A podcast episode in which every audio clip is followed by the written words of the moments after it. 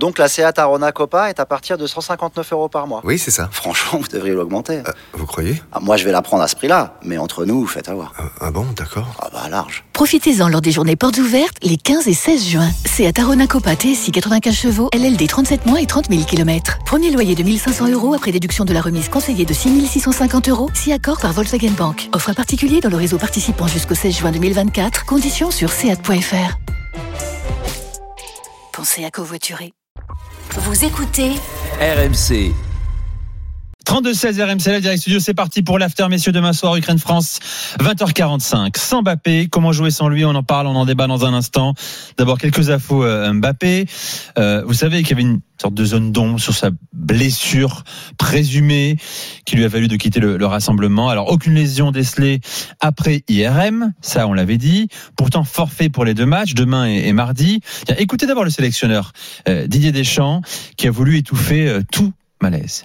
Kylian a ressenti quelque chose euh, en fin de match. On a fait des examens où le terme rassurant a été utilisé, mais rassurant dans le sens où ça écarte une rupture de fibre. Et là, il serait parti sur euh, certainement plusieurs semaines euh, et plus d'un mois euh, probablement. Du fait des délais qui sont les nôtres, euh, je vous répète, il n'y avait aucune euh, possibilité qu'il puisse être euh, apte demain et mardi. Voilà, bon, ça paraît assez clair. Hein. C'est vrai que certains disaient peut-être que le PSG a une vraie influence sur l'équipe de France, qu'il voulait prendre aucun risque. Vous dites, S'il n'y a pas de lésion, pourquoi ne pas rester pour jouer mardi éventuellement? On se rappelle ce qui s'est passé l'année dernière, où il a traîné euh, des petites blessures à droite à gauche sur son début de saison. C'est vrai, t'as raison. Son début de saison et que ça a pourri ses performances avec le Paris Saint-Germain et en équipe de France. Donc je pense que c'est un choix qui est judicieux. Ah, Surtout après, euh, euh, qu'on le veuille ou non, la, la semaine très compliquée qu'il a passée euh, juste avant euh, le rassemblement de l'équipe de France, avec son non-transfert finalement au Real Madrid. Donc, euh, on peut comprendre que, que le staff de l'équipe de France et surtout Kylian Mbappé n'ait pas envie de prendre de risques. Je pense vraiment qu'il a passé une semaine compliquée. Moi, je pense qu'il a tiré le jackpot là. hein. Ouais, il a, dit- ouais, mais Ah ouais. c'est- quand même toujours nerveusement un, un peu compliqué. stressé, mais je pense que là, il est Ouais. bien là. hein. Il Ouais, a ce qu'il veut. Ouais, mais un problème au mollet quand même, tu vois, c'est c'est quand même souvent euh, une partie du corps qui arrive quand t'es fatigué, quand euh, quand tu peux avoir des, des soucis, pourquoi pas extra sportifs et euh, Bon, après- psychosomatique. Alors c'est c'est- c'est quand même dommage qu'on n'ait pas. euh, voilà, euh, moi je sais que quand t'as une blessure musculaire, bah t'as des grades. T'as le grade 1 qui est en effet la contracture qui dure 5 jours et au bout de 10 jours normalement t'es apte à reprendre 100%. T'as le grade 2, etc. Grade 3. Donc euh, c'est dommage qu'il n'y ait pas un peu plus de, de clarté, euh, de transparence et au moins on sait voilà il a il a telle blessure et il pourra pas revenir. Mais pourquoi toujours garder euh, un voile là-dessus? C'est un peu dommage. Souvent blessé quand même Mbappé, hein, de plus en plus j'ai l'impression. Il a un jeu explosif, hein. Ah oui. il a un jeu de Ouais. dribbleur, il peut prendre des coups. euh, C'est pour ça que, tu vois, quand on parle de, de Mbappé, je fais une petite aparté où à chaque fois, moi, je dis que c'est un joueur qui est extraordinaire, certes, mais que j'ai du mal encore à juger son potentiel réel et sa capacité à être un ballon d'or dominant à la Lionel Messi, Cristiano Ronaldo. C'est justement à cause de ces blessures qui ont tendance à se multiplier, de son style de jeu, Kevin, qui, tu l'as dit, hein, c'est un peu, ça use. Il a besoin de ce démarrage sur les, sur les 10 premiers mètres, là où il prend tout le monde de vitesse. Et euh, j'ai l'impression que son style de jeu est en train d'user son corps. Donc, euh, Là, je pense, il est encore jeune, il a encore le temps de régner euh, sur la planète football du football européen pendant de longues années. Mais je pense qu'il très très vite, il va devoir apprendre à se réinventer parce que il aura pas toujours cette capacité physique qu'il a et qui lui permet justement de faire la différence. Alors, comment jouer sans Kylian Mbappé demain soir à 20h45 face à l'Ukraine? Appelez-nous 32-16. Euh, on veut vos, vos idées, vos avis là-dessus. Euh, nos infos bleues du jour. Euh, à l'entraînement, on, on a traîné à Kiev autour du, du stade. Hein, Loïc Tanzi, euh, Jeannot Rességuier. Pas de mise en place de la part du sélectionneur des champs à, à Kiev ce soir. Tout le monde s'est entraîné à part Thomas Lemar euh, qui a fait les tours de terrain. Benzema s'est entraîné au tir au but tout seul après la séance. Hein. Bon, voilà, ça confirme que c'est lui. Euh, l'homme attitré euh, dans l'exercice euh, en équipe de France. Composition probable des Bleus. Hugo Lloris dans le but, défense à 4. Dubois, Varane, Kipembe, Digne. Devant la défense, deux hommes. Pogba et un homme qui était plutôt séduisant face à la Bosnie, Aurélien Chouameni, ancien bordelais, euh, monégasque. Coman, Rabiot, Rabiot à gauche, Coman à droite, Griezmann, Benzema devant. Alors c'est vrai que ça ressemble au, au 4-4-2 euh, que moi j'ai vraiment en tête. Euh, novembre 2020, Portugal, France, euh, Lisbonne. Peut-être pour moi, hein, le dernier match référence de l'équipe de France, c'était il, y a- moins d'un an. hein, tout de même, c'est pas, pas si loin. Victoire 1-0, sans Mbappé. Rabiot était déjà à gauche, Coman déjà à droite, il avait été excellent d'ailleurs. Ouais. Griezmann, et c'était pas Benzema, c'était Martial, hein, qui avait été bon à défaut d'être efficace. Euh, Est-ce que ce schéma-là vous plaît, Kevin, et après Jonathan? Bah, c'est toujours pareil. euh, Tu, tu disais tout à l'heure comment va jouer l'équipe de France? Est-ce que c'est comment va jouer l'équipe de France comme nous on aimerait qu'elle joue ou comment va jouer l'équipe de France Ah, avec Didier Deschamps à sa tête? Comment tu aimerais qu'elle joue? Moi, comment j'aimerais qu'elle joue Moi, je ferais un 4-3-3 pour demain avec euh, avec un bon la défense. Moi personnellement, je mettrais Théo Hernandez et Mukele, même si je peux comprendre qu'un mec qui arrive dans le groupe pour remplacer quelqu'un, c'est difficile de le faire passer devant Dubois. Donc ça, je l'entends bien sûr, la défense normale. Et derrière, j'aurais mis Chouam- Chouameni, Vertu et Pogba à 3 tu vois, trois joueurs qui sont polyvalents. Et à droite, Antoine Griezmann. À gauche, Coman, parce que c'est là où il évolue en club et c'est là où il est le meilleur. Et en pointe, Karim Benzema. Ça, ça aurait été mon 4-3-3. Maintenant, sur le 4-4-2 asymétrique, Asymétrique pourquoi? Parce que Rabiot n'est pas un ailier, mais il va prendre ce rôle de Matuidi, qui est un joueur qui va aider dans les trois milieux de terrain. Donc c'est un 4-4-2 asymétrique parce que ça peut être aussi un, tro- un 4-3-3, mais décalé, donc euh, d'où l'asymétrie. Euh, et derrière, c'est vrai que Coman avait bien fait le travail à droite. hein. De toute façon, un ailier, ça peut, c'est toujours polyvalent, ça peut jouer à gauche et à droite, même s'il y a toujours un côté préférentiel. Mais euh, Moi, ce qui me chagrine vraiment, c'est que euh, on est en 2021, c'est que la Coupe du Monde c'était il y a trois ans et qu'on ne connaît toujours pas le système de jeu de l'équipe de France. Est-ce que c'est un 4-3-3 comme ça a été? Est-ce que c'est- on est sûr que c'est pas un 3-5-2 qui a été catastrophique, mais est-ce que c'est un 4-4-2 en losange comme ces dernières semaines? Est-ce que c'est un 4-4-2 à plat? Est-ce que c'est un 4-4-2 asymétrique, etc., etc. Et ça, je trouve ça dommage. Jonathan. Bon, non, moi ça me convient pas du tout. Ah oui pas ouais, l'équipe là proposée par Deschamps demain. C'est- Je j'aime pas Mais le schéma, le schéma. J'aime pas le schéma, j'aime pas ce 4-4-2 asy- asymétrique. Je trouve que on a des joueurs quand même pour euh, un mettre en place un style de jeu et j'ai bien dit style de jeu qui permettrait à l'équipe de France d'être dominante et avoir de la personnalité. J'aime bien la proposition de Kevin. Euh, Je pense qu'il y a de toute manière beaucoup 10, 10, 20, 15 trucs de 15 schémas tactiques avec différents choix euh, qui seraient mieux que ce 4-4-2 asymétrique. Je comprends pas pourquoi on s'entête là-dedans. De toute manière, je pense que Deschamps est un petit peu en ce moment dépassé et ne sait plus vraiment comment euh, prendre en main son groupe. Quand je vois les joueurs qui sont à la disposition de, de Didier Deschamps, évidemment, tu dis il y a des choses qui sont qui seraient beaucoup mais beaucoup beaucoup beaucoup mieux à faire. Alors pour les latéraux, je te rejoins. Moi, je choisirais les deux mêmes que toi, Mukiele et Hernandez. Pour moi, il y a pas il y a pas photo là-dessus. Ça ça doit être les deux qui euh, qui, qui qui prennent les couloirs. Et puis après, j'aime bien le 4-3-3 avec le milieu. euh, chacun aura ses goûts, ses préférences. Et moi, un milieu avec euh, Kanté, Pogba, Vertu, Kanté, Pogba, Rabiot. Je trouve que c'est très bien. Rabiot euh, Enfin, Non, mais en tant que demain, demain, demain, euh, c'est- demain, c'est quand t'es n'est pas là. Ouais. Donc euh, là, tu mets qui? Chouameni ou Vertu Je mets Chouameni ou Vertu, Ouais. un des deux, c'est pas grave. Il y a quand même, il y a quand même des variations qui sont possibles. Mais euh, Adrien Rabiot, moi, je comprends pas pourquoi il devrait jouer aussi haut. Il n'en a pas les qualités, pas le, enfin, sur un match. Après, il ça, est pas prêt sur, pour 90 minutes. Hein. Et en plus de ça, il a pas, il a pas une préparation physique qui lui permet justement d'avoir le volume pour occuper ce poste-là. Et puis devant, après, quand je vois le, le talent qu'on a en 4-3-3, pour moi, c'est c'est- l'ab- l'absence d'Mbappé, c'est un, c'est un Alors, non-événement. t'aurais fait quoi à la place d'Mbappé moi, j'aurais fait, 4-3-3? moi, exactement comme Kevin. Griezmann, comment Benzema. D'accord. Ça me semble être une C'est le évidence. plus simple.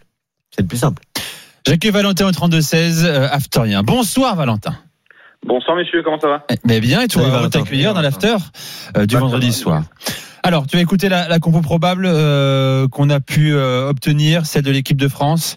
Qu'est-ce que t'en penses, toi? Est-ce que déjà ce, système 4-4-2 qui nous avait plu, hein, enfin moi, qui m'avait plu personnellement euh, face au Portugal, euh, qu'est-ce que t'en penses? Bah honnêtement, ça m'emmerde. Ah, Ça a mérite d'être clair. Vas-y, tu peux dire vais- pourquoi, Valentin? ça m'emmerde comme euh, depuis un bon moment devant les matchs de l'équipe de France. Bah, je me fais chier.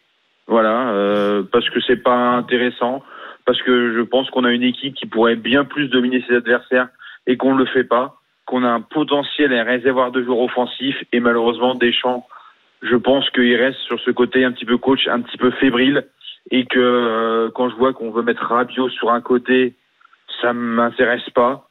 Quand je vois que euh, côté droit, on a envie de mettre Léo Dubois, qu'on voit qu'il est quand même, pour moi, en tout cas pour ma part, un petit peu limité comparé à Moukielé. Non, non, et ça, il a même pas le niveau d'un joueur de Ligue 1, euh, de top 5 de Ligue 1, euh, Dubois. Faut Voilà. arrêter au bout d'un moment. Quand on voit que côté gauche, excusez-moi, moi je l'appelle comme ça, on met ouin ouin parce qu'il n'était pas content, parce qu'il n'était pas là à la Coupe du Monde à la place de, Lou- de Théo Hernandez, bah moi ça m'emmerde aussi. Voilà, Mo- moi je jouerais vraiment avec quatre joueurs à vocation offensive, donc en 4-2-3-1 potentiellement, avec euh, donc Neymar en 10. Benzema à la pointe, avec un Griezmann un petit peu derrière lui Ouais. en sorte de, de faux neuf, faux 10 comme on veut, avec sur un côté un Coman et de l'autre côté un Martial. avec Ça- ça a de la gueule aussi, quatre hein. joueurs offensifs, Ouais, peut-être jouer peut-être trop plus offensif qu'à l'habitude, mais au moins proposer du jeu. Je pense qu'on peut le faire. Valentin, tu mets qui au milieu de France. Tu mets qui au Au milieu milieu, bah, puisqu'il n'est pas là, du coup, bah, je mets, je mets pas N'Golo Kanté, mais s'il y a N'Golo Kanté là, je mets Kanté Pogba. Bon là, du coup, bah Pogba et euh, moi, moi personnellement, je suis un, même si je suis pas en danger, j'adore Aurélien Chouamini et donc moi je mets, euh, je mets Chouamini au milieu de terrain. C'est, c'est vraiment un joueur que j'adore voir jouer. Ouais. Je suis même étonné qu'il soit resté à Monaco et je suis très content de le revoir encore cette année en Ligue 1. Moi personnellement, je mets Chouamini avec Pogba. Ce, Ouais. ce sera le cas a priori. Mais moi, il y a quand même quelque chose qui, euh, qui m'interpelle. Euh, tout à l'heure, on était avec Jeannot juste avant et qui nous est, il n'y a pas eu de mise en place.